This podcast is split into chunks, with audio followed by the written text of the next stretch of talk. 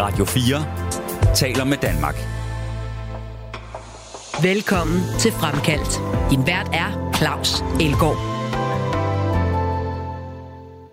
Han dømte 384 kampe i Superligaen, og det er rekord.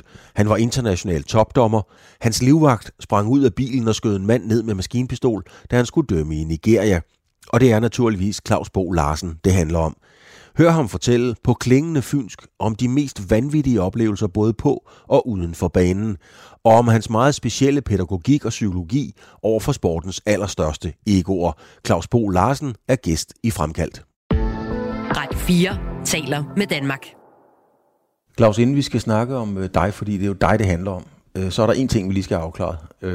VM i fodbold, tillægstid. Hvorfor bliver der lagt så meget tid til? Det gør der simpelthen, fordi de har set, at øh, på længere sigt, at, at den officielle spilletid nogle gange kun er 20 minutter i en halvleg. Og så har de sagt, okay, der er alt for meget spilletid. Og så er det sådan, der er jo flere udskiftninger nu, end der har været i, i mange år. Ikke? De har lov til at skifte fem personer faktisk. Jo. Jeg ved godt, de kun må skifte tre gange, men hvis der er to, der skifter, så tager det længere tid end det halve minut, man, en, man før en rent med en udskiftning to. Og så er der rigtig, rigtig mange, der er blevet lang tid om at sætte bolden i gang. Ikke? Særligt hvis de fører, eller hvis de er tilfredse med 0-0 allerede i, starten af kampen. Men hvorfor ikke bare stange en advarsel ud, så, hvis de trækker tiden? Jo, men det, det er ikke det, vi har kaldt uh, utilbøjelig optræden, og, og bare give en advarsel. Det er ikke det, det her har drejet sig om. Det har drejet sig om, man har sagt, men, men, men de spillere til livs, der måske bare ligger og vil have lægen ind og lige kigge på sig, og, og bare falde om og, og overfilme et, øh, en kontakt, fordi det er svært at give en advarsel for en, der har fået det ind over benene, men han overspiller den, så så til at lægge tiden til, sammen med hjørnespark og målspark. Øh, vi ser tit aften, ligesom, ligesom vi har vores danske Christian Eriksen. Hvis han skal sparke hjørnespark i begge sider, hvilket han ofte gør, så tager det noget tid at få overtaget det hjørnespark. Så jeg synes, det er meget fint, at man lægger tiden til. Lang indkast, det kan være venstre bak, der skal over kasten over i højre side af banen. Ikke? Så tager det rigtig lang tid. Så derfor er det, for mig er det fint. Øh, nogle af gangene synes jeg også, de har lagt lige lovligt meget tid til, men øh, det er svært. Og, var, og var har vi brugt ret meget tid på, hvis man kigger på det. Det har han ikke. Er det et rent dommerskøn, eller kommer der fra varebilen, eller en, en desing om, hvor meget der skal lægges til? Nej, det er, det er dommeren, der hele tiden sammen med fjerdommeren indikerer, hvor lang tid har vi. Fjerdommeren, han siger, vi har brugt så mange spilstop, og i mit ånd har vi brugt fire minutter. Og så spørger du til varebilen, hvad har I i varebilen af ekstra tid? Og så siger varebilen, vi har en varekendelse, der har taget 40 sekunder. Så spiller man 4 minutter og 40 sekunder og det forviser man som regel 5 minutter på, eller 4 minutter på uge, og så kører man videre til, at der er gået 4.45. Er det noget, der, der er øh, Øh, enkelstående for VM, eller skal vi også til at implementere det i Superligaen og i Serie 3, fordi så var sådan en kamp hele weekend? jeg, jeg, jeg tror, det, det er noget, der er kommet for at blive. Altså, der er jo, men det er klart, at vi fik jo et chok alle sammen selv. Vores danske landsholdsspillere fik et chok. De var ikke informeret om det på samme måde, som, som dommerne åbenbart har været, at der skal lægges tid til. Og vi har også set nogle af de europæiske dommer, vi så ind i går, der ikke lagde så meget tid til, som, som de andre har gjort. Men, men jeg tænker at man skal, man skal kigge på det, og kigge på, hvor lang tid tager det at få sat øh, et hjørnspark i gang. Hvor lang tid tager det at få lavet det indkast, øh, hvis det er de samme spillere, så skal man da kigge lidt på det. Således oplyst. Claus, hvorfor blev du egentlig fodbolddommer? Om jeg gjorde det nok, fordi at, øh, for det første var min far fodbolddommer, og ham, var jeg, ham så jeg meget op til. Han, blev, han var meget vildt, når han går rundt i klubberne. Så jeg, jeg tænkte, når jeg, da jeg var sådan en ung gut på en 10 år, købte min far rundt til de fynske klubber. Alle sammen, nej, hej life, godt at se dig og sådan. Så tænkte jeg, hold da kæft, min far, han er, han er ganske almindelig maskinarbejder, men han kender alle mennesker, og alle smiler til ham. Og så var jeg jo selv træt af, at øh, da jeg dømte, eller da jeg spillede i OKS, at jeg synes, vi havde dårlige dommer. Så mm. jeg forklarede dem hver gang, hvordan skulle dømme, og det var jo ikke øh, særlig smart at gøre det som unge spiller på 10-12 år. Så hvad, hvad nåede du i, i OKS, jeg skal lige sige til lytterne, det er jo sådan en lille, ikke en lille, det var fordi OKS var jo faktisk tæt på at komme med i dansk topfodbold, det var meget, meget tæt på, jeg tror, det var et enkelt mål. Øhm, men ellers så ligger det ude i kolonihaverne, og så ja. er der et lille, bitte, et lille bitte klubhus, hvor jeg har siddet mange gange, mm-hmm. sammen med Johan Smels og kigget på en hvid havestol ned over banen. Fantastiske oplevelse, vil jeg så ja. lige sige. og gode gamle Ole Henriksen. Og Ole Henriksen ja, ja, sad der også. Ja, han var der sættet med i gamle dage. Ja, det kan jeg love dig for. Ja. Jamen, det var jo en fantastisk sted, fordi vi boede lige ved siden af, så Oxon Park var jo fantastisk. Så de var millimeter fra at komme op i første division, og jeg måske taget øh, OB sponsor dengang i stedet for, og så var det OB, der blev den lille, og OKS den store, men sådan skulle det ikke være. Så. Var du med på det niveau? Nej, jeg var, jeg var så heldig, da jeg, da jeg var 18 år og kom op fra yngling og så op til senere, kom jeg med i brutotruppen som det sidste mandat, da Roald Poulsen var træner. Mm. Og jeg var lige med, i, der spillede vi anden hold i Fynsien, og jeg var lige med i en træningskamp sådan det er, hold kæft, de går til den. Det skal mine ben ikke holde til, for der dømte jeg selv fodbold i, i Serie 2, så jeg tænkte, hvad, hvad vil du helst? Vil du helst rende rundt med dårlige ben, eller vil du helst øh, dømme, fodbold, dømme fodbold? Så valgte jeg fodbolden. Og dømme. Når man er et fodboldtalent, og dem har du delt dømt mange af i tidens løb, mm-hmm så ved man ligesom, man, øh, man kan et eller andet, hvis man er på Midtjyllands Akademi, eller i Vejle, eller i AGF. Man er med på et eller andet niveau-agtigt, og starter faktisk der.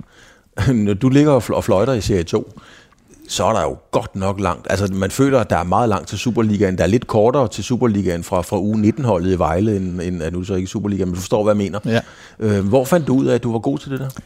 Jamen, jeg kunne mærke, når jeg kom rundt til klubberne og, og dømme øh, jeg var set at dømme alle ungdomskampene i OB, fordi de skulle selv til dommer på, og det var Kim Brink og dem, der var der dengang, og de, de ringte til mig hver eneste weekend, kan du komme ned og dømme kampen i Claus? Og så, oh. og så kunne jeg mærke på dem, at de også var udholdt. Claus var fandme en god dommer, han ville gerne være der. Mm. Og så tror jeg, det er noget med, at have et smil til de der spillere og træner, og, og have store øjne og små ører, det kunne de godt lide. Og jeg kunne mærke, at jeg kunne lide det. Jeg synes, det var fedt. Altså, Dengang var der jo, da man var 15-16 år, forskel mellem at gå med Odense-posten, uavisen, eller komme ud og dømme fodboldkamp. Så var det lidt sjovere at komme ud og dømme fodboldkamp og få en skilling for det, frem for at rende rundt med aviser i regnvejr. Men, men der var der trods alt ingen, der skilte ud, fordi jeg tænker bare, jeg har også spillet bold nede i Årdalen, og, og det er jo fedt, men at komme ud og blive svinet til af to overvægtige øh, C4-hold, eller hvad det nu har været, for 156 kroner i timen, eller hvad det var dengang, mm. det har nok været det omkring. Øh, prøv lige at forklare mig, hvad var det sjovt det? Jamen det sjove var, at for det første fik du noget motion. Ja. Og for det andet, så kunne du mange gange gøre en forskel. De var jo super glade, når de så, at uh, nu kom der en af de unge dommer, som, som gerne ville leve med dem, og ikke bare stå på midten. Øh, du ved, de her gange, der var der rigtig mange ældre dommer, som var cykeldommer, mm. ikke, som ikke flyttede sig. Så fik de pludselig en ung mand, der gerne ville løbe rundt, og, og gerne være, være, være, være noget for dem. Ikke? Og, og lige have en frisk bemærkning, hvis det nu var hård i filten, så kunne jeg hurtigt svare igen frem for lige stangen advarsel ud. Øh, og det, det kunne de simpelthen godt lide. Mm. Har du altid været den der retskaffende mand? Altså var det også sådan i skolen, at det var, fordi du er dommer, så det skal jo være retfærdigt. Var du den, der sørgede for retfærdighed i klassen på, på kolonituren? Nej, det tror jeg ikke, jeg var. Jeg var nok, altså, jeg kunne jo snyde mig igennem en opgave, og kigge ved sige, men så gjorde jeg simpelthen det.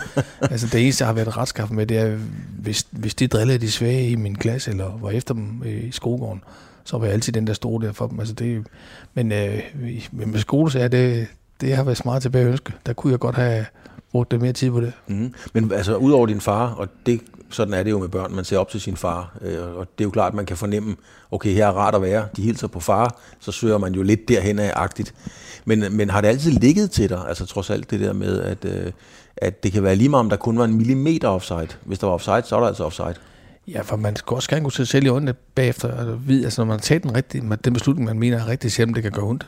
Altså det kan være et dumt, dumt straffespark, en der lige kommer til at lægge sig med hånden på bolden, og det kan næsten gøre for det. Så man er nødt til at dømme det, man har set. Du må ikke, øh, du må ikke have sympati for, for det indhold. Altså det er det værste, man kan gøre. Man skal altid være, desværre, 100% ærlig og gøre det rigtige hver gang, når man er dommer. Men man taler så meget om, hvad... Øh, jeg har lige lavet det samme program med Jan Mikkelsen, som du jo også har dømt formentlig. Ja, ja det har du nok. Ja. Og han er jo DBU-landstræner, øh, kan man sige, for ungdomsholdene. Ikke? Ja.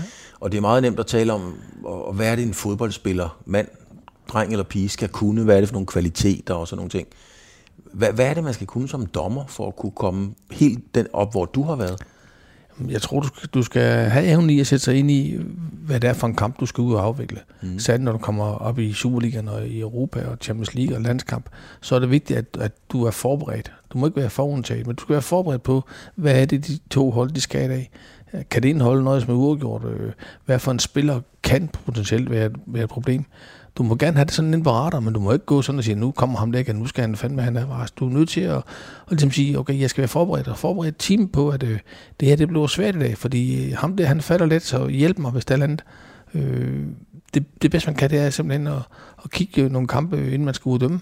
Men som sagt, ikke være forundtaget, men være forberedt på, at, øh, at du har den rigtige spænding, og du, og du forstår hele tiden, fordi kampen er en ting, når der står 0-0. Lige snart der er scoret et muligt det, i det enderne, så ændrer kampen altid karakter. Og så bliver det meget sværere at være den, fordi så de vil forsvare, og det andre vil op og score. Så, det, så langt tid står nu, nu er der næsten alle kampe nemme at dømme, men når, når der er scoret, så vil der straks ske nu. Så det, derfor er det vigtigt, at når man er scoret, de melder ind i headsetene til dommeren og fjerdommeren, og lindommeren selvfølgelig. Hey gutter, det er nu, for nu, nu, kommer, der, nu kommer der brand på, nu skal vi være der. Så nu er det noget, man går over der og siger, hold kæft, et flot mål, han scorede ham der. Det, det, det kan man ikke. Men Claus, bliver man ikke forudindtaget? Jeg mener, en målmand forbereder sig på, at hvis ham kommer igennem derover, så skyder han flat i højre side, eller et eller andet. Og du er godt klar over, at der er en spiller, som måske kan nogle små tricks og sådan nogle ting. Er, du, er man så ikke allerede forudindtaget, fordi man bruger opmærksomhed på at se efter præcis det? Jo, der gør man det. Der skal man virkelig være skarp, fordi det er jo det, han er jo det at opdage, når man har dømt en kamp. For eksempel Grundkær. Øh, han var god til at falde. Ikke? Og, og det eneste, der kan, ikke måske, det er, at han styrer mig. Mm-hmm. Så må du gå over den grund og sige, han, jeg vil hellere snyde ham, end blive snydt. Altså, det værste, man kan se, det er, at man har dømt strafspark. Det er en, der falder lidt. Og som man opdager, når man kommer hjem på tv. Fuck, man, der var film i stedet for. Så jeg har da bestilt ind i parken og give ham det gode kort for, for film, hvor jeg så efter kan se i fjernsynet, at det er klokkeklart straffespark. Ikke? Altså, det, så noget, det er også noget, det er noget rigtig lort. Så må man bare erkende, at det, det er en fejl, og så fratage de, de strafpoint, han har fået for, for det gode kort.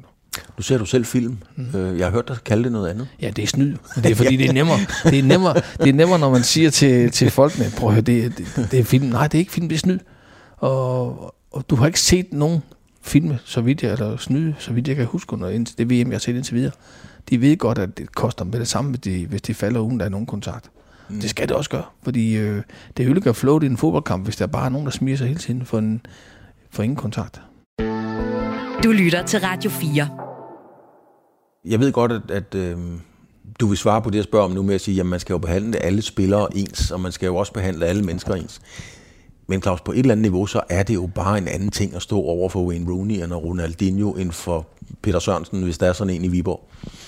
Ja, det er det ikke, fordi det er vigtigt som dommer, du kan. Det er at huske på, når du går på banen, så er der 11 spillere på hver hold, og der er ikke nogen af dem, der er mere vigtige end de andre. Og det, om det er den helt nye unge førsteholdsspiller, der har sin første kamp eller debut for landsholdet, eller hvad han har, han skal behandles på samme måde som Beckham, eller Rooney, eller Ronaldo, eller Messi.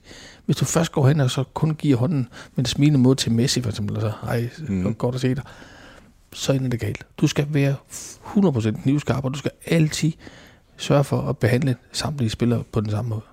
Men, men det som sagt, det lyder nemt at sige, men altså, er der ikke mere pres på?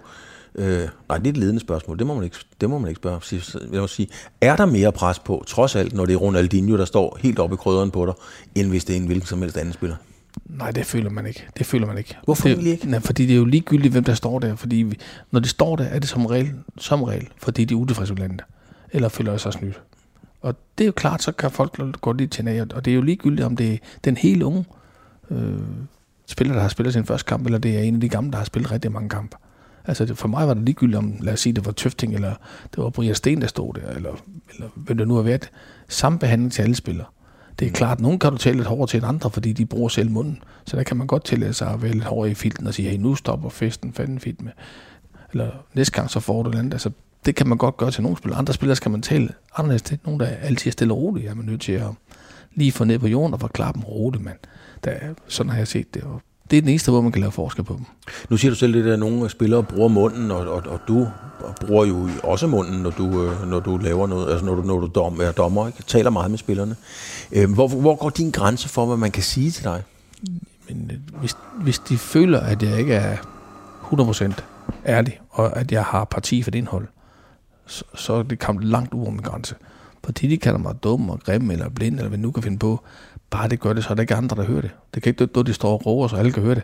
Du er kraftig med en spasser, Claus Bo. Så, så er man nødt til at reagere. Men er det egentlig lov, vi nu, nu kraftigt, man kommer i gang, Claus Bo, og du ringer, ja, videre. Det giver jeg ikke engang kommentere på. Men altså, altså skal forstå det der, hvis andre hører det, er det, hvis der står en, en ring af spillere, Jamen, og det siger noget? Ja, problemet er, hvis der står rigtig mange og hører, at man siger, hvis der ikke har mange mennesker på stadion, så man kan høre en, der, en måde, man står over, nu kommer du i gang, din blind idiot, den, så er man nødt til ligesom at reagere for ligesom at vise, at okay, ellers så giver man lov til alle sammen at gøre det. Men, men er der mange mennesker, så er det nemmere at komme udenom og skal kende og give en advarsel for det. Og jeg vil jo helst undgå at give en advarsel for at, at sige noget dumt til mig. Så kan jeg være mere smart over for dem. Altså det er jo tit, man hører det i gamle dage. Hold kæft, du ringer i dag, Claus Bo. Ja, det ved jeg godt, siger Men de gode dommer har det gode spillere. Det er derfor, jeg løber rundt hen en dag.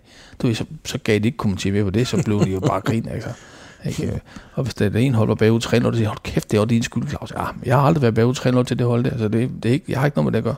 Du ved, så kan de ikke diskutere med mig, så var de jo bare glade bagefter. Men, men det er jo egentlig sjovt nok, fordi det er jo en arbejdssituation, når man er derude. Spillerne er på arbejdet, du er sådan set også på arbejdet, ja. for, for, eller fik i hvert fald penge for det. Mm. Øhm, men hvis der var nogen tilsvarende på din egen arbejdsplads, hvis du havde lavet en handel, der kiksede, eller en fejlordre, eller hvad pokker du nu du laver, ikke? og de så siger, din store idiot, man, altså, så ville du da blive sur på en anden måde, ikke? Jo, det, det var jeg nok jo. Men altså, det, er jo, det er jo fordi, sådan, sådan er jargonen på en fodboldbane. Øh, spilleren har jo en puls, der siger 180 nogle gange, nogle mm. gange over 200. Og, og de skal også lige have lov at afreagere. Der er forskel på, hvis man lige har snydt den for et straffespark, det kommer løvende hen, hvor du haft det med at kigge op, man. hvad sker der, man? Der er kæmpe straffe. Så skal man jo ikke bare stringe af varsel ud. Man løber han 80 meter ned i den anden ende og fortæller mig, at jeg har snydt den for et straffespark mod man, så er, det, så har han tit at tænke sig om. Det har det ikke her. Man skal også lige give det der lille splitsekund, hvor det lige får lov at afreagere, og så væk igen. Mm. Så, så, på arbejdsplads, hvis der kom nogen og sagde, at jeg var idiot, det gør det nok nogle gange, for de er jo hårde i filten, men jeg mener ikke så meget med det. Så nogle af dem tør sgu ringe til mig og sige, Claus Bo, kan I ikke ringe til Claus og høre, man kan hjælpe mig, fordi hvis de har lavet fejl, så får det at vide mig på en hård måde, så, så man skal passe på, hvad man siger til folk i dag. Det kan hurtigt misforstås. Men man hører jo ofte øh, sportsfolk i alle mulige sportsgrene som tager ud og bruger deres sport til at lave... Øh, Peter Bredstorff Larsen, som har været i det her program i dag for eksempel, laver noget teambuilding, håndboldtræner osv. Øhm, er der noget, man som dommer kan bringe med ud og lære, som ikke lige er noget, der foregår på fodboldbanen? Altså, har, lærer du noget der, som du kan bringe ind i store virksomheder osv.? Jamen, jeg tror bare det, at man, man behandler hinanden ens, er vigtigt. Jo.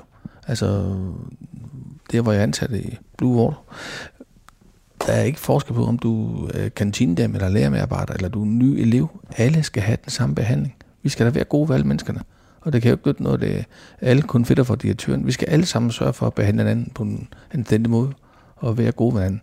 Og hvis man kan drille eleven, kan man også drille øh, direktionen. Altså vi, det skal gå begge veje, så det har det bedst med. Men, men man kan sige, Claus, det er jo sådan ligesom, når en fodboldkamp øh, bliver spillet, og alt går godt, og der er ikke lavet, ja, der er lavet nogle små frispark, men ikke noget alvorligt det er også sådan en arbejdssituation, du lidt beskriver der. Nogle gange så tilspidser det sig jo, så er det, de samler sig. Og sådan er det jo også på en arbejdsplads. Mm. Nogle gange bliver der talt med store bogstaver, og det er her og nu.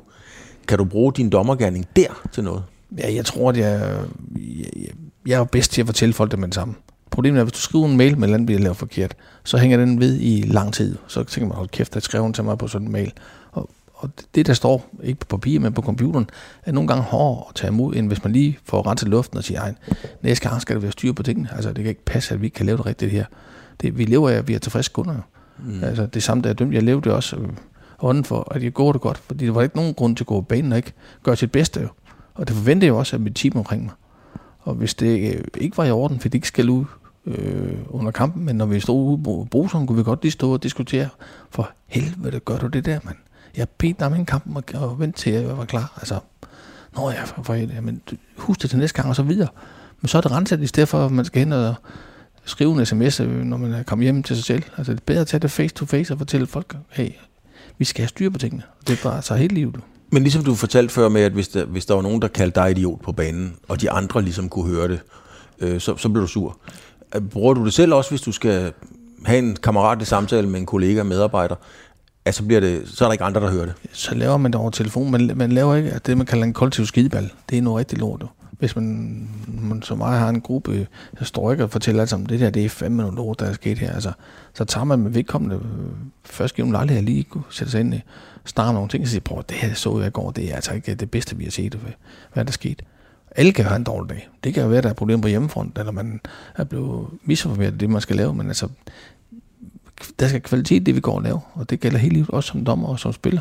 Øh, hvis du kan gå som spiller og lave en 3-4 fejl i, i en kamp, risikerer du ikke at være med næste gang. Og det samme som dommer, hvis, der, hvis du laver en 3-4 fejl i en kamp, eller bare en enkelt måske, så får du måske ikke flere kampe til den slutrunde eller i Champions League. Så. Da, da du dømte, var der jo ikke var. Nej. Øhm, og jeg, jeg vil tro, at når man dømmer på dit niveau, eller på et hvilket som helst niveau, så er det jo meget instinktivt. Altså, jeg kan huske, at Kim Milton sagde faktisk en gang til mig, at man har kun én tanke i momentet. Mm. Fløjt eller lad være med at fløjt, ja. basically.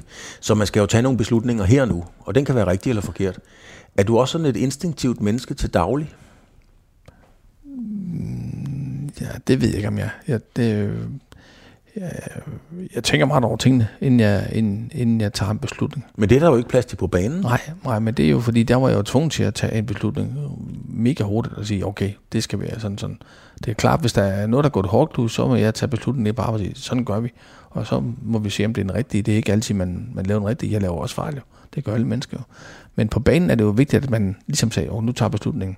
Og dem, der nu har varet af, de er jo ramt af, hvis de har troet, de har taget en rigtig beslutning. Og så blev kaldt ud til OFR, altså on-field review, og skal huske på storskærmen. Og så kig, kan kigger, kigge, altså, så har lavet en fejl. Den er svær at ruste af sig. Så det bruger vi en masse tid på dommerne for øjeblik, hvor vi siger til dem, prøv at høre, når du nu bliver kaldt ud, ro på, ovenpå igen. Fordi når man kan ud, så er det som regel, fordi man skal ændre den opfattelse, man har haft først, som regel. Ja, fordi man kan sige, det er jo sådan lidt en, en, en offentlig afstraffelse. Altså lige nu sidder der bare en hel verden og en milliard tilskuere og kan se dommeren lavede bare en fejl. Ja, lige nøjagtigt. Og så, det, er jo, det er jo pisse igen. Altså. men, men et eller andet sted er det jo rart at få det stoppet med det samme, fordi hvad er det, vi vil? Vi vil have det rigtige mål i fodbold. Så har der været offside, så er der offside.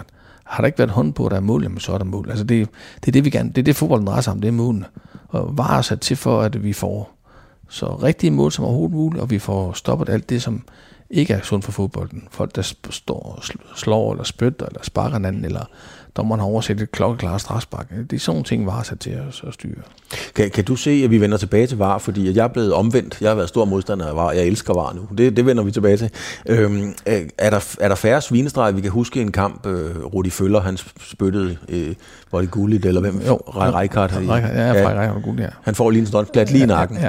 Er, er, det, er det elimineret sammen med, med alle de her kameraer og de her ting? De fleste spillere ved godt, at når der er var på, så skal de i hvert fald tænke sig om. Og, og normalt vil spillerne ikke gøre sådan, så det, det skal stå klik op i hovedet på dem, før de begynder at spille i dag, fordi så ved de godt, det, det fanger bare. Mm. Og det er ikke noget med, vi har jo al den tid, vi har til at finde det, selvom bolden er sat i spil og alt muligt. Hvis det er en, der har spillet eller sparket ind, vi kan se det, kan vi altid kalde dommeren ud og sige til ham, prøv at se den her, og så vil han give dem røde kort på efterbevilling. Så de tænker sig meget mere om nu, end de har gjort førhen. Vi kan også se med det samme nogle af de taklinger, de laver. Og du kan se, hvordan spillerne armen ham bag ryggen, når de næsten går ind i en nærkamp, for ikke at risikere at blive ramt på armen. Ja, det, det, ser man faktisk meget tydeligt, at, at det er ligesom om, at, jeg tror du simpelthen, det er noget, spillerne træner og lige samle tommefingrene på ryggen, eller et eller andet? Ja, de træner, fordi der kan alt for mange lette straffespark imod dem, hvis de har hånden i en unaturlig position. Så derfor gør det det. Men det, der undrer mig, det, de gør det også uden for feltet. Altså, jeg kan forstå, når de er inde i feltet, at de siger, okay, nu skal jeg sammen. Men udenfor gør det også. Så mm. de gør de gør sig smallere, end de bør være, altså uden for feltet, fordi det, der vil bare ikke blande sig, når det er uden for feltet. Det er kun inde i feltet, de kan blande sig med hænderne. Altså som dommer, man kan sige, der er et regelsæt og nogle paragrafer og nogle love, dem kan man lære udenad. Men, men psykologien i det kan man jo ikke lære. Øh, hvad er det for en psykologi, man skal mestre for at blive øh, topdommer? Du skal, du skal normalt inden for den første 5 minutter til 20 minutter af en kamp, kunne finde ud af, hvem er det her, der kan blive potentielt farlig at, at have med at gøre. Og hvem er det, der styrer hold? Hvem er det, hvem er det du, du kan lægge din, din bold i den kurve i? Øh, kan du finde ham inden for de første 3, 4, 5, 7 minutter, så når du langt, fordi så kan du også bruge ham som en slags talsmand til at ligesom få dem til at falde til ro, hvis du har behov for det. Det er jo ikke altid, at det er mundmanden, der, fordi mundmanden tit ofte anfører. Det er ikke altid ham, du kan bruge som talsmand, fordi du vil gerne have en, der lever omkring dig. Mm. Øh, enten en forsvarsspiller, en midtbanespiller eller en angriber. og ham kan du så lige rundt og sige, på at høre, øh, ham nummer syv, du har derovre, han, er lige, han skal glæde med sig for at gå næste gang. Så, så giver han ham opgave, og så skal han nok sørge for det. Altså gør, gør du, eller gjorde du simpelthen det? Gik hen og sagde, prøv lige at bede ham lige om at dem så lidt ned, eller ja, ja, hvad du nu sagde? lige nok, ja, ja, ja, ja. Eller til anføren nu, hvis han, hvis han løber siger, prøv din træner, han har råbt to gange nu af, af, af fjerdommeren. Næste gang han gør det, så får han gult. Vil du, vil, jeg giver ikke løb og sige til ham, det må du klare. Ja. Og så kan han lige rundt sin trænerbænk og sige, at du skal tige stille, det siger dommeren. Så er der ro på. Altså, hvorfor få det, altså, gør det nemt? Der er ikke nogen til at gøre det svært, jo. Hvordan, øh, hvordan starter man med at sætte sig i... Selvfølgelig kom, sætter man sig i respekt, når du har kigget en eller anden spiller ud, og du går hen og ligesom og får den der dialog. Mm. Det aflæser de andre jo ret hurtigt, kan man sige. Men hvad for nogle virkemidler bruger man ellers? Hvad brugte du som virkemidler for ligesom at, at markere, at du var der altså også. Ja, man, man, man bruger det, at man løber tæt på dem. Altså særligt, hvis de har, de har haft nogle hårde taklinger, eller har haft nogle ting, hvor, de, hvor det falder lidt, altså overspiller, selvom der er en kontakt. Får det selvfølgelig deres frispark, så til dem, der er frispark. Næste gang, du, du triller rundt fem gange med den lille kontakt, så får du ingenting. Jeg gider simpelthen ikke se det, fordi du overspiller for at få mig til at give gode kort. Og næste gang, så venter han bare på dig. Kan du forstå det? Så kommer jeg som regel, yes, eller ja, selvfølgelig. Lige så godt være proaktiv. Jeg, jeg brugte meget mere at stå og snakke med dem, når jeg men kun små, altså kun små korte besked til dem. Hey, stop det der med at løbe.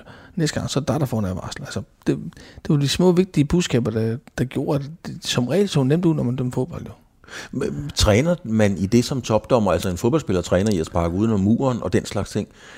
Får I undervisning i psykologi? Ja, det gør vi faktisk, og vi, øh, vi træner også med mediedækning, og, eller med medierne, og hvordan vi gør det. Så der, så der, vi har B.S. Christiansen ind over Superliga-dommerne og sådan noget, og første divisionsdommerne, og træner med dem. For det er vigtigt, at, at de er klar til de opgaver, de får. Altså for mig er det vigtigste, det er, at, at, at de mennesker, der nu, de unge mennesker, der kommer igennem det, de skal være klar til at stå for det pres, for det er et mega pres at stå for. Mm. Hvis du er inde og dømme en af de store kampe i dansk med 20-30.000 mennesker, så skal du være der så er det noget, man ikke har de rigtige værktøjer i, i rygsækken. Så, mm. så det er vigtigt. Hvem, øh, ja, Kim Milton fortalte mig, at Alan Shearer, har du dømt Alan Shearer? Øh, jeg har været fire år i en af kampene, hvor han var, ja. ja. Kim sagde bare, at han snakkede hele tiden. Ja, det gjorde han også. Jeg kan ikke huske, at man dømte over Newcastle. Det kan godt være, at han var med. Han snakker hele tiden, det er rigtigt. Hvad, hvad gør I med de, med de spillere, der, der hele tiden har en mening om, hvad du laver? Jamen, bare lad dem snakke. altså, og så kan man... Det er ligesom at være gift. Når du, ja, men det er rigtigt. Men når du er udland, når du er så er det nemmest at gøre, det er at tale lidt hurtigt på fynsk. Ja. Og siger, nu, jeg forstår ikke, hvad du siger. Altså, kom nu videre, mand. Du ved, så kigger de, så aner de ikke, hvad de sige. De aner ikke, de forstår ikke fynske. Og når jeg tæller hurtigt fynsk, så forstår de slet ingenting. Så står det bare ryster på hovedet. Og så kan man vælge at sætte et suge, når man siger noget til dem. Jo. Og på fynsk, så tænker du, uh, hvad fanden sker der nu? Ham, ham skal vi sgu lige snyde næste gang her. Og så bare næste gang løbe tæt på ham, og så øh, når han løber op banen, så løber og snakker lidt til ham. Så kigger han, og så, så holder det op med det. Men det, det, det der med at løbe tæt forbi, er det sådan ligesom en... Øh Ja, det er jo næsten ligesom en, en BBC-dyrefilm. Er det sådan en lille markering af territoriet, jeg har set dig? Altså. Jamen, det er for at vise, at prøv, at, dengang var jeg i god form. Det skulle man være, når man dømte Champions League. Så løb du bare tæt på dem, og så så det nogen på vejen. Og jamen, så var der ro på det. Og når de er, så sparker bolden hen over mål, så kunne man lige stå sådan og lige give dem lidt smil, lidt skæv smil til dem. Mm. Så vidste de godt, nå, ja, der er pisse til den dommer, han, er, han, han forstår det også og generer mig. Altså, så sådan er livet nogle gange. Altså, for ikke at få det, give gode kort for at bruge munden og løbe efter sig, så, så, så er det smart. at Kom, og hvis de kommer løbe noget, ret mange mennesker så sætter bolden i spil, så spiller vi, så, så skal de dække op i stedet for. Du lytter til Radio 4. Noget, som jeg har scoret billige point på, altså snydagtige, 20-agtige point på, det er, når der kommer en ny spiller ind, eller når der kommer en indskiftningsspiller ind, så er jeg sådan ofte sagt, hvis jeg sidder til bold med nogen, og jeg skal bare sige, nu løber Claus lige hen og siger noget til ham. Ja. Og det gjorde du så også. Ja, men, Hvad sagde du egentlig? Jamen, jeg, jeg røg jo altid hen og sagde til dem, øh, ligegyldigt, der kom ind. Øh, og når vi har headset på i Superligaen, og også i udlandet, så forstod jeg alle sammen, at så lå de hen, øh, please be careful. Mm. And then assistant number one, have a look at this number seven. He's very dangerous player. Me? Yes. Og så, han holder bare øje med dig, fortæller dem så. Ja, han, han skal bare holde øje med dig, for vi skal ikke have dig og lave noget dumt, fordi nu har vi haft to advarsler i 89 minutter. Mm. Jeg skal da ikke hen og bruge et gule rødt kort på dig, fordi du nu kommer ind. Og der sker med det, alle der sidder ude på bænken, de har trænet fem dage om ugen for at spille for første hold. Så sidder det kunne hjælpe på bænken. Og det kan være store stjerner, det kan være et Ronaldo for eksempel, der sidder ude. Tror du, han er klar for bænken? Nej er de så overtændt, når de kommer ind? Som regel er det, og de vil jo give alt, hvad de har for at gå ind og score mål, eller for at dække op dernede. og de bruger ufine metoder, træ på tæerne, albu og puff, og de kan finde på hvad som helst, for at vise træneren, at jeg er klar. Fordi træneren, der har set det, han har set og fortalt, nu skal du ind og sørge for, at de ikke scorer, eller også skal du ind og score, alt efter hvad resultatet er. Og den træner har set det, har han set og hørt på i måske 88 minutter, hvor han bare har råbt og skrættet sine spillere. Og så, hvad er det, træner forventer han for tage? Nu går du ind og viser, at du vil starte den næste gang. Mm. Så det siger de alle sammen jo. Ja. Jamen, det gør de. Du skal, hvis du starter den næste gang, må du ind og vise, hvad du kan. Du går ind og sørger for, at vi får det, det vi er. Og så gør de det. Og det er sådan, det foregår jo. Mm. Så derfor var det en god idé at altid løbe hen til dem, der lige blev skiftet ind, og sige, hey, øh, og de kommer altid ind af midten, og det er jo meget nemt, øh, hvis man står der. Det er klart, at det er hjørnespark, så løber man ikke op til midten, men så får man dem, næste gang der er et spilstop, så runder man lige hen og siger, hey, min ven, og det er det måde at gøre det på. Spillerne skal jo finde, det, det er sådan meget vigtigt i al sport, man skal finde spændingsniveauet, som det så flot hedder. Mm-hmm. Og det er jo ikke for sjovt, det skal man jo også. Hvordan øh, finder du, øh, fandt du spændingsniveauet, altså inden at du skulle ind og dømme en, øh, en kamp? Jo, når, inden jeg skulle dømme, så var det jo vigtigt, at jeg sørgede for, at øh, mine to lindommer og min fjerdommer, de, var, de, de har forstået opgaven, og vi skulle ind og gøre. Så jeg forklarede dem altid, prøv at høre, gutter. Vi står her, på Old Trafford, eller hvor vi har stået i Milan, øh, vi stod på Storstaden, Barcelona, og det. Når vi står her for at dømme fodbold, så er der en ting, der er sjovt. Vi er, øh, vi er ikke blevet købt for at komme ned. Vi har fortjent at stå her. Vi inviterer der FIFA eller UEFA til at dømme den kamp her. Så er vi fandme også nødt til at gå ind og gøre alt, hvad vi kan, for at vise, at vi er gode. Og det er klart, når man så har nogen med, som ikke har så mange kampe, som jeg selv har haft, så kunne de stå der og være nervøse, ikke? Når du står på Liverpool stadion og Anfield Road, de står så i Never Walk Alone, kan man godt stå med kuldgysninger. Øh, det gjorde jeg også selv jo. Men der er jeg nødt til at tage lederskab og vise, at, at jeg har styr på det. Og sige til den ene linje, ro nu, mand. Vi skal bare ind en fodboldkamp, jo. Mm-hmm. Det, det, det, er bare en kamp, så tag en roligt. Vi har gjort det 100 gange før. Og det er ligegyldigt, om det er Liverpool mod Chelsea, eller hvem der. Vi skal bare ind og vise, at vi er der. De kender os. Spillerne kender os. De har set os mange gange i fjernsynet. Ja, de forbereder sig jo også på jer. Ja, ja, det gør det da. Så, så, så I skal slet ikke spekulere på det. I skal bare gå ind og gøre, som vi plejer. Og hvis I nu kommer til at vinke forkert til at starte på et indkast eller andet, så lad være med at gå og spekulere på det. Op i rygsækken. Videre. For mig er det vigtigste, at vi har styr på tingene, og vi har godt samarbejde. Og det kan sagtens ske, at I, I siger, at det forkert indkast, og jeg korrigerer så lad være med at gå og spekulere på det. Men vi skal have, selvfølgelig helst ikke have et offside-mål. Fordi der har vi ikke var, der har vi no chance. Der kunne Men I havde storskærm? Ja, storskærm, og det var det værste, der kunne ske, hvis vi så på storskærm, at det var en fejl. Ja. Ikke? Fordi vi kan ikke stå og kigge op på den, selvom vi nogle gange godt kunne tænke os det. Men det gjorde du ikke? Det kunne vi ikke jo. Jeg kunne godt se, så ville de stå og filme mig, jeg stod og kigge op på storskærmen. Det ville ja, de jo. Ja. Så det kunne vi ikke jo. Så det var du bevidst om? Ja, altså. vi var bevidst, at de, de følger også, særligt hvis det er en fejl. Altså, de der producer, de er så dygtige, de, de ved godt, åh, oh, nu skal vi lige vise den, og dommeren har står lige op og kigge på den, og så kan man lige se det. Altså, det er det værste, der kan ske. Men, men, men, men er, er det virkelig den samme opladningsfase? Jeg tænker, hvis man skal dømme Sverige i Norge, det plejer at være rimelig fredeligt, men man kan jo også ryge ned og skal dømme øh, Albanien, Makedonien. Ja. Det kan blive voldsomt. Ja, når man har været ned og dømme de lande nede på Balkan, og det er nede i gamle Østeuropa, så ved man, når man kommer ned, at, at det er en anden, de lever under for det fodbold, og de, de giver alt, hvad de har i sig. Og der er man nødt til at sige, der kan du ikke, øh, der skal du være mega proaktiv, og virkelig være tæt på dem til at starte på, og se, hvad det vælger. Og som sagt, 0-0, ingen problemer, det kører bare. Lige snart der er et af holdene, der scorer, så er det en helt anden kamp. Og så skal man op på den store pedal, og så løbe rundt med dem, og så bare være der. Altså den dommer, der viser sig af af spillerne, og hele tiden står tæt på og tager den rigtige kendelse. Og selvom man skulle tage den forkerte kendelse, så får du goodwill ved spillerne, fordi han står der jo. Mm. Så, så, så det der med at, at sælge varen og være tæt på, det, det betyder alverden for spillerne i dag. Har du nogensinde, det er der mange dommer, der har været ude og fortælle om, du, altså dødstrusler og kedelige trusler i det hele taget. Har du været udsat for det også? Ja, det har vi jo. Der, der har været øh, mange, hvor de bare har ringet og sagt, der, klart, næste gang du dømmer dem, så er du fandme en død mand. Og sådan. Ja, men altså, det er jo det er fuldmandssnak, det meste, heldigvis jo, at der er ikke nogen, der ellers går med, med men hvordan påvirker det? Fordi man kan sige, ja, der var også, så mange år er det jo ikke siden du stoppede, der var jo også sociale medier, nu er de bare blevet så meget voldsommere, kan man ja. sige, ikke? Jo, men det, det, det værste er jo, at, at jeg, valgt, jeg med vilje valgt ikke at have hendt mit nummer, og sådan noget, så folk kunne ringe. Men når man så har børn hjemmeboende, så, er det, så har de også mobiltelefon, så, så er det ringet til dem, jeg har sagt. Og ah, din far har fandme ringer, når det er dem, der altså, Men det er som regel fulde folk, og jeg vil sige sådan, det, det er måske 1% af opkaldene. De sidste 99% af de opkald, man har fået, har jo været for, og fans, der gerne lige vil høre, hvad må det lige afgjort, når de står i byen, eller de lige har et spørgsmål til et eller andet, man er dømt og sådan noget. Og så svarer man selvfølgelig pænt og sådan noget. Øh, det er selvfølgelig noget lort nok til nogle klokken 3 om natten, når man skynder sig, at man er bange for, at der er noget var med ens forældre eller sådan noget, men, og så er det bare en anden bryn, eller en fuld fans, der står og lige vil have afklaret vægemål. Men, men, men, men, det må der tage med. Det må man. Det, det virker sådan meget øh, øh kalkuleret kan man sige. Og jeg kan også godt se psykologien i det. Der er en vred fan, der får sin, øh, sin gale ud. Han har talt med dig, mm-hmm. eller hun har talt med dig, og så er den ligesom overstået. Det er der, det er der på en eller anden måde noget anvendeligt psykologi i. Ja. Men, men, men der ligger også nogen ved siden af, som kan blive bange, eller inde i børneværelset, eller hvad ved jeg. Ja, det er klart, og de har altid, når de, når de fik besked på dem, så siger de, det er ikke, det, det er ikke, min far har det nummer i stedet for, for bare skrive det til dem. Så, så er de jo som regel været ked af, at de har skrevet til børnene i stedet for, eller, eller, eller. men altså, det, er, det er ganske få tilfælde, altså, det er, det, det er ikke noget, der overhovedet har nogen betydning for mig. Men når du er så bevidst om det, Claus, og så videre, det virker meget kalkuleret, altså er du, sådan, er, er du i virkeligheden et meget kalkuleret menneske? Mm, ja, det ved jeg ikke, om jeg Jeg synes ikke, at jeg er kalkuleret. Jeg, jeg, jeg tror, jeg, ja, det er nogen, der kalder snusfornuftig. Altså, ja, Hvad betyder det i den sammenhæng? Ja, det, det betyder bare, at, at, at, jeg, at, at jeg er fornuftig mange med langt, langt de fleste ting, jeg foretager mig. Altså, jeg laver ikke noget overild. Jeg, jeg plejer at have styr på det, jeg går og laver. Og jeg laver ikke, øh, ikke noget, som jeg ikke gerne skulle stå på mål for. Sådan har det altid været. Jeg, jeg, tænker, jeg tænker over tingene. Altså, når jeg laver nogle ting og tager nogle store investeringer i bil eller hus eller andet, jeg tænker meget over tingene.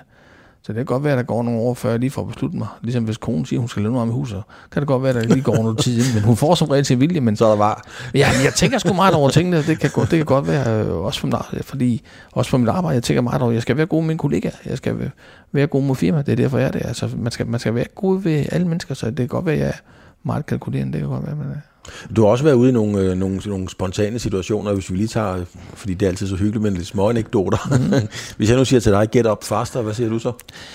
Ja, men det var fordi, det var Paul de Canio, der spillede fra West Ham, og, og vi spillede ned i Støjbuk og han var mega irriterende. Og han har nok tænkt det samme med mig, og han falder og han falder og falder, og i første halvleg må jeg give ham advarsel, fordi han faldt bare, og anden halvleg ligger han så også ned, og jeg løber bare forbi Redknapp og siger, nu må I skifte ham, og så skifter de ham, og han lå ned på det tidspunkt, og jeg løber hen til ham og sige, at øh, jeg var træt af, at han bare lå det, han vil bare trække tiden, ja. Mm. Og jeg kunne give ham anden gul kort, det gør man jo ikke, så er det rødt jo. Så jeg sagde bare til ham, get up faster, og han går så ud og fortæller til pressen, den engelske presse, jeg har sagt, fucking bastard. Og det lyder meget ens, kan jeg godt høre, noget sådan Men jeg må have talt for hurtigt på min skoleengelske. Men, så, men det var ikke det bedste, der var sket, fordi da kampen var færdig, kom Redknapp, øh, som var manager for West Ham, ind i omklædningsrummet og banker på. Og det, de siger, Claus Brug siger, hey, Mr. Larsen, uh, sorry, but we have a problem. Og så siger han, jeg har ikke noget problem, tænker jeg. Indtil han siger, at han er god sagt, at jeg sagde, fucking, fucking bastard. Det sagde jeg ikke. Jeg sagde, get up faster. Altså, du ved, og, og de, alle troede selvfølgelig mig, hvilket også er det rigtige. Ja, det gør Redknapp vel også, ikke? Jo, jo, for det, altså, det gør man jo ikke, men han, han, han har kaldt mig alle mulige ting. Så hvis jeg havde sagt det, han også, også været fortjent, at jeg havde sagt det til ham. Problemet er jo, at, øh, at UEFA går jo helt på klingen, fordi det kommer på BBC om morgenen, når man, da jeg står op om morgenen på, nede i Bukarest. Det første, jeg siger, det billede på fjernskærmen med Paul Canio og Claus Bo på forsiden af BBC. Altså, tak, tænker jeg, hvad fanden er der sket? så, så var jeg heldigt løs jo. Jeg blev kimnet af UEFA og alle mulige mennesker for at få en kommentar. Ja. Og, og de har fået beskeden alle sammen den samme. Så, så jeg, jeg skulle have gjort det mere ud det, det tror jeg. Og lige præcis, det kan jo, hvis jeg ikke husker ret, eller husker fejl, så var det faktisk ham, der ved en anden lejlighed stor hejlede ud mod øh, fansene. Ja, øh, det så gjorde han. Han, ja. var, han var ikke en sympatisk mand. Nej, men så året efter fik han jo FIFAs pokal for Fairplay, fordi han øh, kunne have scoret, hvor han bare sparkede ud i stedet for. Det var noget mystisk noget. Ja, det var han, hvor fanden der ham det. jeg har nok tænkt det samme om, om Larsen og Danmark. øhm, hvad skete der i Nigeria? Jamen, det var jo tilbage i 99, ikke, hvor, hvor vi blev sendt ned til Nigeria. Og det skulle være springbrætter for at komme videre til, til VM, ikke? så jeg tænkte, nu skal vi ned og give den skal. Og jeg kommer derned, og vi bor i Lagos, som er hovedstaden i Nigeria. Og det var helt vildt. Altså, hvide mennesker, det, vi var ikke velset overhovedet. Så vi kunne ikke gå nogen steder, vi havde politi foran og bagved os. Skarpladt pistol og sådan noget. Det tænkte det var, det var mærkeligt. Vi boede på hotel, ugen lå test, og alt gik godt, og jeg var ude at dømme. Og så blev jeg bedt om at, at skulle være fjerdommer øh, i Kanu omkring 600 km derfra men det tager sådan 10 timer at køre i en bil. Men øh, det er lov, vi skulle flyve. Det kunne vi ikke. Så vi skulle flyve, eller vi skulle køre med en bil. En bil foran, en bil bagved med politi, og så havde jeg inden ved siden af mig på forsat sætter en, en øh, militærmand med, med skinpistol. Jeg tænkte, det her det er helt vildt for at køre og være fire nummer. Dommerne var der op køre alene. Så jeg sagde, at jeg læste stiftine på vejen op til Kanu, som ligger de der 600 km derfra. Det er helt sindssygt. Og lige så stopper de, og jeg tænker, hvad går nu? Så står han ud, ham der på forsat, og der er en, der løber, og der står bare og skyer ham. Han falder bare om. Så jeg hvad fanden er der gået Jeg, jeg, var, jeg var rystet jo. Jeg tænkte, der vil jeg fandme hjem. Og så var jeg så heldig, at vores mindste søn, øh, han skulle opereres. han, øh, han skulle have dræn i ørerne, men det kaldte jeg en operation til FIFA. Så jeg sagde til FIFA, det er faktisk øh, det er nede, at, at jeg gerne vil hjem. Sepp Blatter var lige kommet, så det var faktisk ham og en anden mand, jeg talte med ham. Jeg kunne få lov til at tage hjem, fordi øh, min søn skulle operere sig. Jeg kunne ikke få lov at dømme finalen, for det Portugal var med. Jeg kunne være fjerde om den, for dem havde lige dømt. Så om jeg ikke kunne få lov til at... Jeg kunne maks være fjerde om i finalen, så om jeg ikke kunne få lov til at tage hjem til... Jo, jo, så jeg fik lov at tage hjem. Men så du simpelthen en mand blive skudt? Ja, så skudt dernede. Så faldt bare bum over i grøften. Altså, hvad, jeg mener, det er langt fra kolonihaverne og OKS. Ja, det er helt vildt. Jeg, jeg, jeg, var, jeg var virkelig rystet. Det, det tog også over på mig, da, da jeg sagde flyveren, øh, og jeg fået booket en billet, ikke? Øh, hvilket var kaos dernede. Og sagde flyveren, der sagde jeg bare, at hold da kæft, jeg skal aldrig nogensinde til Nigeria mere. Altså, det, det er et land, der vi slet ikke kan sammenligne med noget andet det land, jeg har været i. Og jeg har været i rigtig, rigtig mange lande. Så Mm. det, der kommer ikke ned mere. Det, det er jo en, øh, en, en af de rigtig grimme oplevelser. Ja. Som for, ja, det ved jeg ikke, men jeg kunne da forestille mig, at den kommer til at forfølge dig resten af livet. Ja, fordi jeg tænkte bare, jeg ved selvfølgelig ikke, om han, øh, om, om han blev slået ihjel, eller hvad, eller han blev dræbt, det, det jeg ikke, men, men de skød ham bare, fordi han er John Traffikur. Det fortalte det mig senere, at øh, han er John Traffikur. Vi kunne komme ud, og vi kørte med firebil, de andre, der var to militærkøretøjer. Dem der, de, de var fuldstændig ligeglade. Mm. Mm.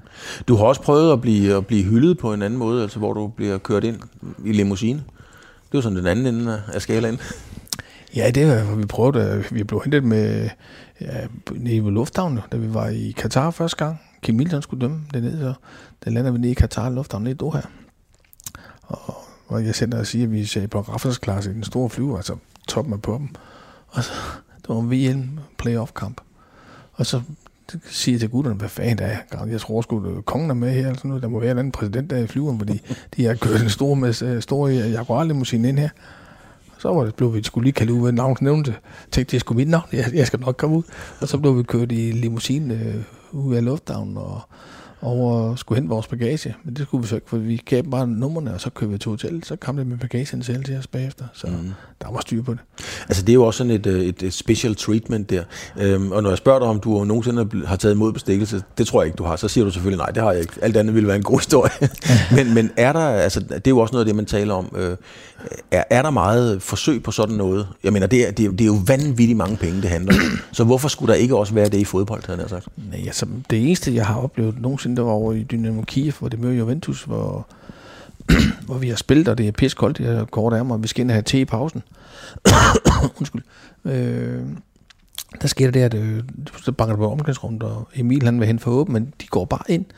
Og så går der to mennesker ind med stor høj hat på, og vi kunne dårligt se dem i ansigtet jo.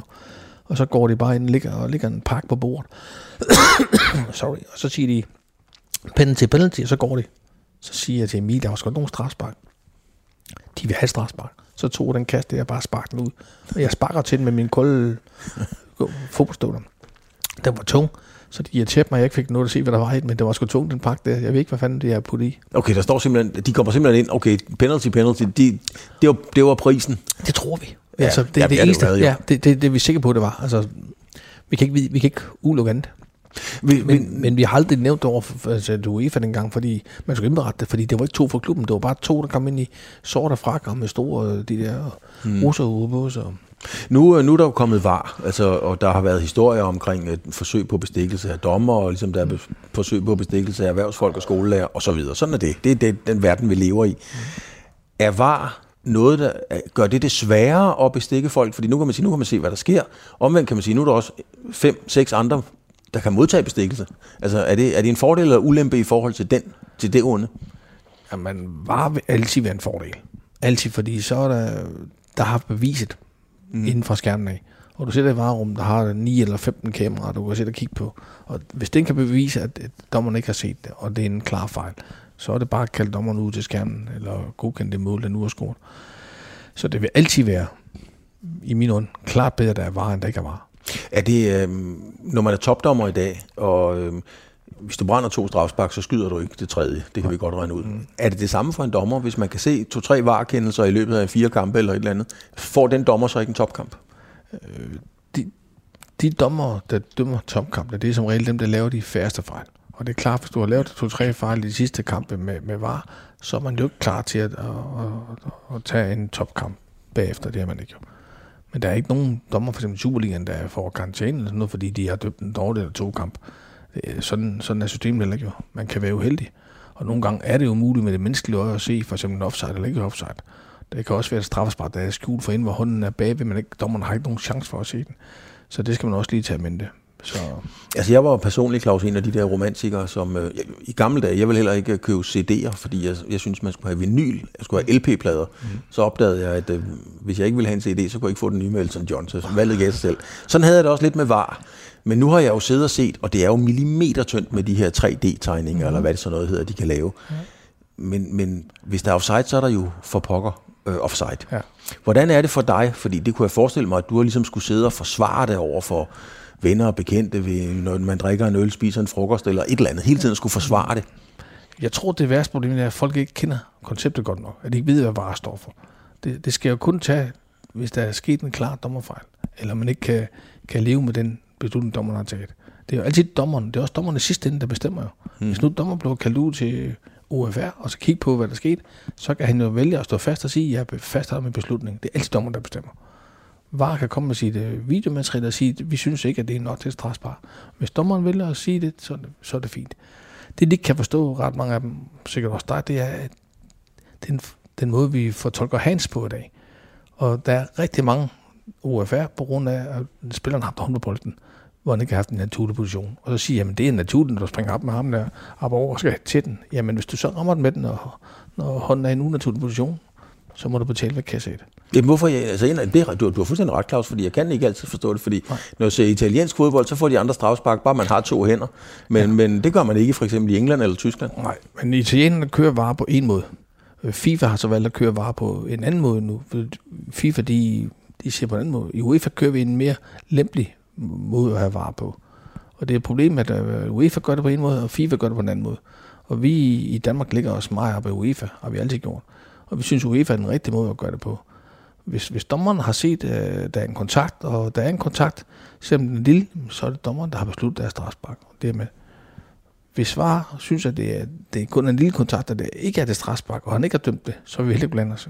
Men hvad så, hvis man kommer med, med, med din opdragelse øh, og skal dømme i Italien, hvor de er vant til noget andet? Og så dømmer man, som, som du ser det, og men 80.000 tilskuere på et eller andet stadion er, er vant til, at man dømmer på en anden måde. Så har vi balladen jo. Det har vi balladen, men, men heldigvis, når hvis jeg skulle dømme i Italien, så var det som regel en UEFA-kamp. Mm. Det var landshold, så var det FIFA. Og det er klart, hvis, hvis du hvis du under FIFA, du dømmer reglen, så, så er der en anden form for varetilgang, end der er med UEFA, hvor de er mere strikse ved FIFA, altså hvor de, hvor de vil blande sig lidt mere i FIFA, hvor mm. UEFA har sagt, nej, vi skal lige trække vejret. Mm. Så lad os håbe, at de på et tidspunkt finder ud af at få den samme måde at se det på. For det kan være frustrerende for, hvis du er italiener, og kan se det ene oplæg bliver dømt, alt de serier bliver dømt med hånd på, alt hvad der er hånd på, det bliver det, det, det, er det hele taget frustrerende at være italiener, ja, det er jeg sikker på. det tror jeg. så det, det skal man kigge på, virkelig meget på. Du lytter til Radio 4.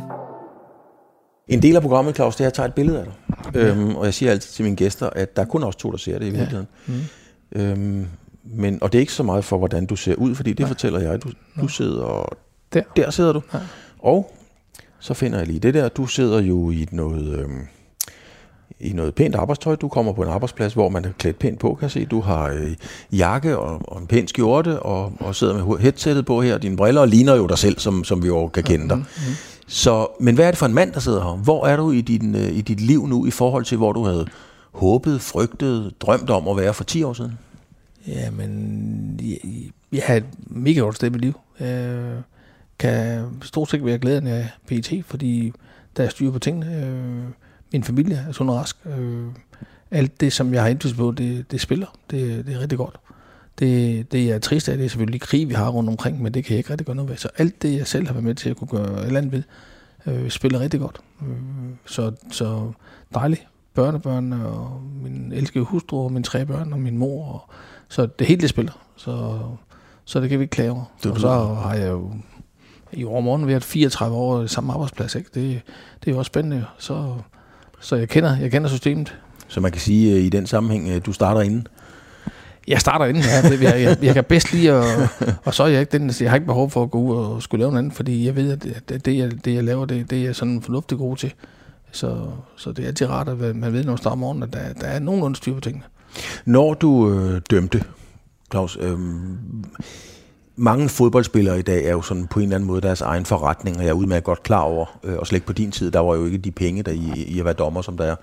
Men, men du gør jo også nogle ting, altså klassikerne er jo selvfølgelig, da du ryger på knæ, jeg tror det er for, for er det Goldbæk? Ja. Øhm, ja. Er, er det sådan en indstuderet, hvor du har tænkt, øh, når, når situationen er der, så gør jeg det, eller hvad fanden sker der der? Jeg, jeg, jeg har ikke tænkt det med en tanke overhovedet. Altså der, der sker det, at, øh, det er FCK spiller mod Silkeborg i parken, ikke? Silkeborg har Peter Kjær på mål, og Bjørn Goldbæk spiller med for FCK sammen med tvillingerne, de Martin og Michael Johansen. Pisse irriterende unge og dømme altid, men det er noget andet sag. Det, men jeg er med dem, men, men de var fandme så muligt at dømme. Og der kommer Bjørn Goldbæk øh, lige når det dømme frispark. Jeg siger, at han kommer løvende bag ved mig, og hjerner den op i kassen direkte ind i krogen. og han havde ikke en chance for den, den øh, målmand, den Peter Kjær. Og jeg tænkte bare, nej, hvis der var en dommer, der er til det. Jeg tænkte bare, nej, hvor er det latterligt, Claus, du dømmer den der. Du dømmer ind på vores nationalstand, så gjorde bare, det var på knæ og sagde undskyld, ikke? Øh, og det gode er, at øh, jeg tror, det er Michael Johansen, kom løbende hen til mig og sige, at det er helt ok. Og så siger jeg til ham, det, det var første gang, vi tog haft øjenkontakt. Og så, fordi han var ikke så høj. han var ikke ret og så, så griner de af det bagefter. Ikke? Og, og, og, det var en af de ting, som man som, som delte vandene. Fordi halvdelen af Danmarks fodbolddommer synes, jeg var en kæmpe idiot at lægge mig på knæ for en spiller, og resten synes, det var godt. Ikke? Det er også noget, man kun gør en enkelt gang. Altså, men men det, jeg havde ikke tænkt det en tanke. Jeg var bare så ked af, at jeg havde fået annulleret så godt et mål. Mm-hmm. Så men for eksempel sådan en situation som den, når man er fodboldspiller, så kan man jo gå ud, og så evaluerer man med træneren, man ser video næste dag, og man snakker med nogen om det, hvis man i øvrigt har lyst til det. Det kan du jo ikke rigtigt. Eller det, hvad, hvad gør man så? Nej, det er jo et størst problem med, ved dommer, fordi vi er jo vi er meget alene, når vi er færdige med en kamp. Et af, at vi lige har lindommerne og fjerdommerne i omklædningsrummet, og nu også var, men når man så kører hjem, så har man jo så har man i hele dagen til dagen efter, man møder så er det rart at komme ned på sin arbejdsplads og, og lige få nogle sviner, fordi folk har set og set det i fjernsyn, som har lavet noget dårligt. Det, er, det er sjovt, når man har dømt godt, og der er nogen, der siger noget, men når det er gået skidt, så er der en masse, ej, for hvor det dårligt går, Claus, men de er jo efter det fjernsyn. men alle de gange, hvor de har sagt, at fandme en god position, der må Claus Bult, så er der ikke en, der har nævnt noget. Ikke en, jo. Altså, det, men, men, men, det er hyggeligt at få det vendt på sin arbejdsplads. Derfor er det også vigtigt, at man, man har nogen at være sammen med dagen efter, fordi det er jo ikke sjovt, hvis man virkelig har haft en dårlig kamp, som det sker for alle og så stå alene med tingene. Hvordan kom du så af med det? Jamen, jeg var jo altid så heldig, at, øh, at omklædningsrummet, når jeg var færdig med kampen, der kom altid holdlederen ind, begge holdleder. Nogle gange kom der også spillere ind fra, fra begge hold, og lige skulle snakke om, hvordan det fordi i stedet for at stå til, til banen, så sagde jeg altid til dem, når kampen var færdig, I kan roligt stoppe, I kan komme ind til mig bagefter. Hvis I vil snakke nu, så koster det advarsel eller udvisning. Så gik det jo. Altså, det vidste det jo. Så I må komme ind bagefter, når jeg er ved et bad. Altid bedre, når man lige har ved et bad. Så kom ind, så luk døren, så kom pressen ikke ind. Så kunne jeg stå og snakke med spillerne inde bagved. Ikke? Og det var en nemmere måde, og så fik du heller ikke den store kritik bagefter af spillerne. Tit ofte, der, der gik de jo bare ud til pressen og sagde, det er totalt umuligt, dommer, det er at ringe. Men hvis de lige kom ind om, så man fik en forklaring og sådan noget, så, så var det i orden. Og så når journalisterne spurgte dem bagefter om den der, nej, men der, der var sgu ikke noget. Det var sgu meget så forkert, eller så. Det har vi diskuteret. Vi gik ikke bruge mere tid på det. For vi skal mødes igen om 14 dage eller 3 uger. Der er nogen grund til at gå og være uvenner. Hvis du kan være venner med folk, er det sjovere at gå og være uvenner. Ja. Men er der nogle kampe, Claus, eller nogle hold, hvor, hvor du har sagt, øh, nej, det, det, det er ikke nogen god idé, fordi mig og ham, eller mig og dem, vi, vi kan bare ikke sammen? Nej, jeg har aldrig haft nogen, jeg ikke øh, kunne. Jeg er med Ove Persen for mange år siden, jeg, som jeg er pisk glad for. Det er, vi mødes vi altid sammen og snakker sammen. Men han vil lukke, altså, hvis de har tabt, så kampen med lige sådan slat en håndklæde, eller håndtryk ind. Det var nærmest sådan en karklud. altså, det var den, altså, nej, hvis du kommer ind og siger tak, så giv det ordentligt håndtryk, og så, og så slut. Altså, og lade ved med at stå og brokke. Altså, jo, man kunne også være slem i gamle dage, og ja. Nordsjælland, han, han kunne altid brokke over hinanden. Altså. Jeg jo, men du må komme og sige tak, og det skal du komme. Altså, vi, øh, jeg går heller ikke hen og siger nej til over for nogen. Altså, og det sagde du til dem? Ja, selvfølgelig. Men giv og giv. Altså, jeg er også menneske kød og blod. Altså, hvis de, hvis de vil komme og sige tak, skal de komme for at sige tak. De skal ikke komme for at bruge sig. Nej. Det skal de ikke. Fordi det, det koster, så kan jeg indberette mig. Det vil jeg ikke. Jeg giver bruge tid på folk. Altså, og vi kan jo ikke gøre alle tilfreds. Ja, og man har lavet mange fejl, men, men når du kommer ind, så må du gå ind og sige tak. Du kan også se, Ken Nielsen, han går altid hen og siger tak, og, og så går han bare igen. Ikke noget panik med ham. Så, sådan nogle mennesker er fantastiske. Altså. Claus, vi er så småt ved at, øh, at nærme, sig, øh, nærme os øh, afslutningen. Der er, en, øh, der er en historie, som jeg egentlig gerne vil, lige vil høre til sidst her, om den er rigtig. Du bliver kåret, er det fire gange træk, du bliver kåret ja, til, til bedste dom? Ja, Øhm, og, og, og, og rygtet, legenden vil vide, at du rent faktisk frabad dig at kunne blive valgt femte gang. Er det en sand historie? Ja, jeg, jeg sagde jo, da jeg fik den for fire gange, at, øh, at jeg var meget bedre over at få titlen fire år træk, men og så sagde jeg til dem, at tage den ud til publikum. Jeg tror, det var i Tivoli. Ah, jeg kan ikke huske, hvor han. Jeg er super glad for at få den fire gange, men nu kommer jeg ikke næste år, fordi der skal være nogle af de andre dommer. Og mit, mit held til forhold til de andre var, at jeg dømte jo de store kampe i udlandet. Så det var, det var meget alle kendt, ikke? Og, og, og netop de fire år fik jeg alle de store kampe i udlandet, ikke? Og, og så var det en unfair konkurrence over for de andre. Hvordan skulle de kunne komme til at, at blive mere populære, fordi alle spillerne vil jo helst have en dommer, der render rundt og dømmer Champions League, og de siger, at dømme på de store stadion. Og det vil sige, at mit held var også, at spillerne, når jeg kom de lavede ikke de samme numre, som, som de kunne gøre, hvis der var andre. De ville ikke prøve med, de ville ikke Claus han dømmer. Men, men, men, men en ting er jo sådan at sige det sådan lidt for sjov, lidt ja. beskeden, mm. noget andet er jo rent faktisk at mene det. Mente du det? Jeg mente også, ja, ja. Jeg valgte jo også at stoppe øh, som 47,5 år i Superligaen. Da, da jeg dømte 329 kampe, øh, har jeg valgt at stoppe selv. Jeg kunne have fået to og et halvt år mere. Men man skal stoppe, men det bliver huske for noget af det gode. Altså, mm. øh, lige pludselig så sagde jeg til mig selv, Claus, du er jo. Altså, du, hvis, du, hvis du kun gør det her nu, fordi du tjener en skilling ved det med Superligaen, så skal du stoppe. Du skal gøre det, fordi du altid har den passion, at du vil ind og gøre det bedste, og du vil ind og nyde det. Men det sidste skulle jeg bare se, at det var ikke det samme, øh, når man har dømt de store kampe i udlandet og kommer hjem. Og så fik jeg jo, jeg selv fravalgt også at dømme de store opgaver, Brøndby FCK, de sidste to og et halvt år. Jeg vil ikke have dem. Giv nogle, nogle af de unge dommer, vi skal have nogen frem jo. Mm. Fordi jeg, jeg, jeg blev lært op med at få de store kampe jo. Jeg var heldig dengang, at øh, jeg fik lov at dømme de store kampe. Så sagde jeg, jeg skal kun have, giv mig alle bundopgørende i Superligaen, det kan jeg styre. Men jeg fik alle midteropgørende, som, ja, man kunne næsten have set der på tribunen og dømme kampen, tænker jeg. Altså, det, så tænker jeg, så, så, så er motivationen væk jo. Altså, så, så, siger jeg, så er det bedre at stoppe, mens man, mens man synes, det er sjovt. Og du, du slutter, så vidt jeg husker, med en, øh, en ufarlig kamp. Ufarlig, fordi FC København var vist blevet mestre. De møder ja, Sønderjyske i parken. Ja, og det, og det bedste var, at det Sønderjyske, de redde sig rundt den før. Og havde de ikke reddet sig, skulle jeg ikke have haft FCK øh, Sønderjyske. Det har været en katastrofe for mig at skulle og dømme den sidste kamp, og så risikere, at Sønderjysk går ned på en dommerfejl. Radio 4 taler med Danmark.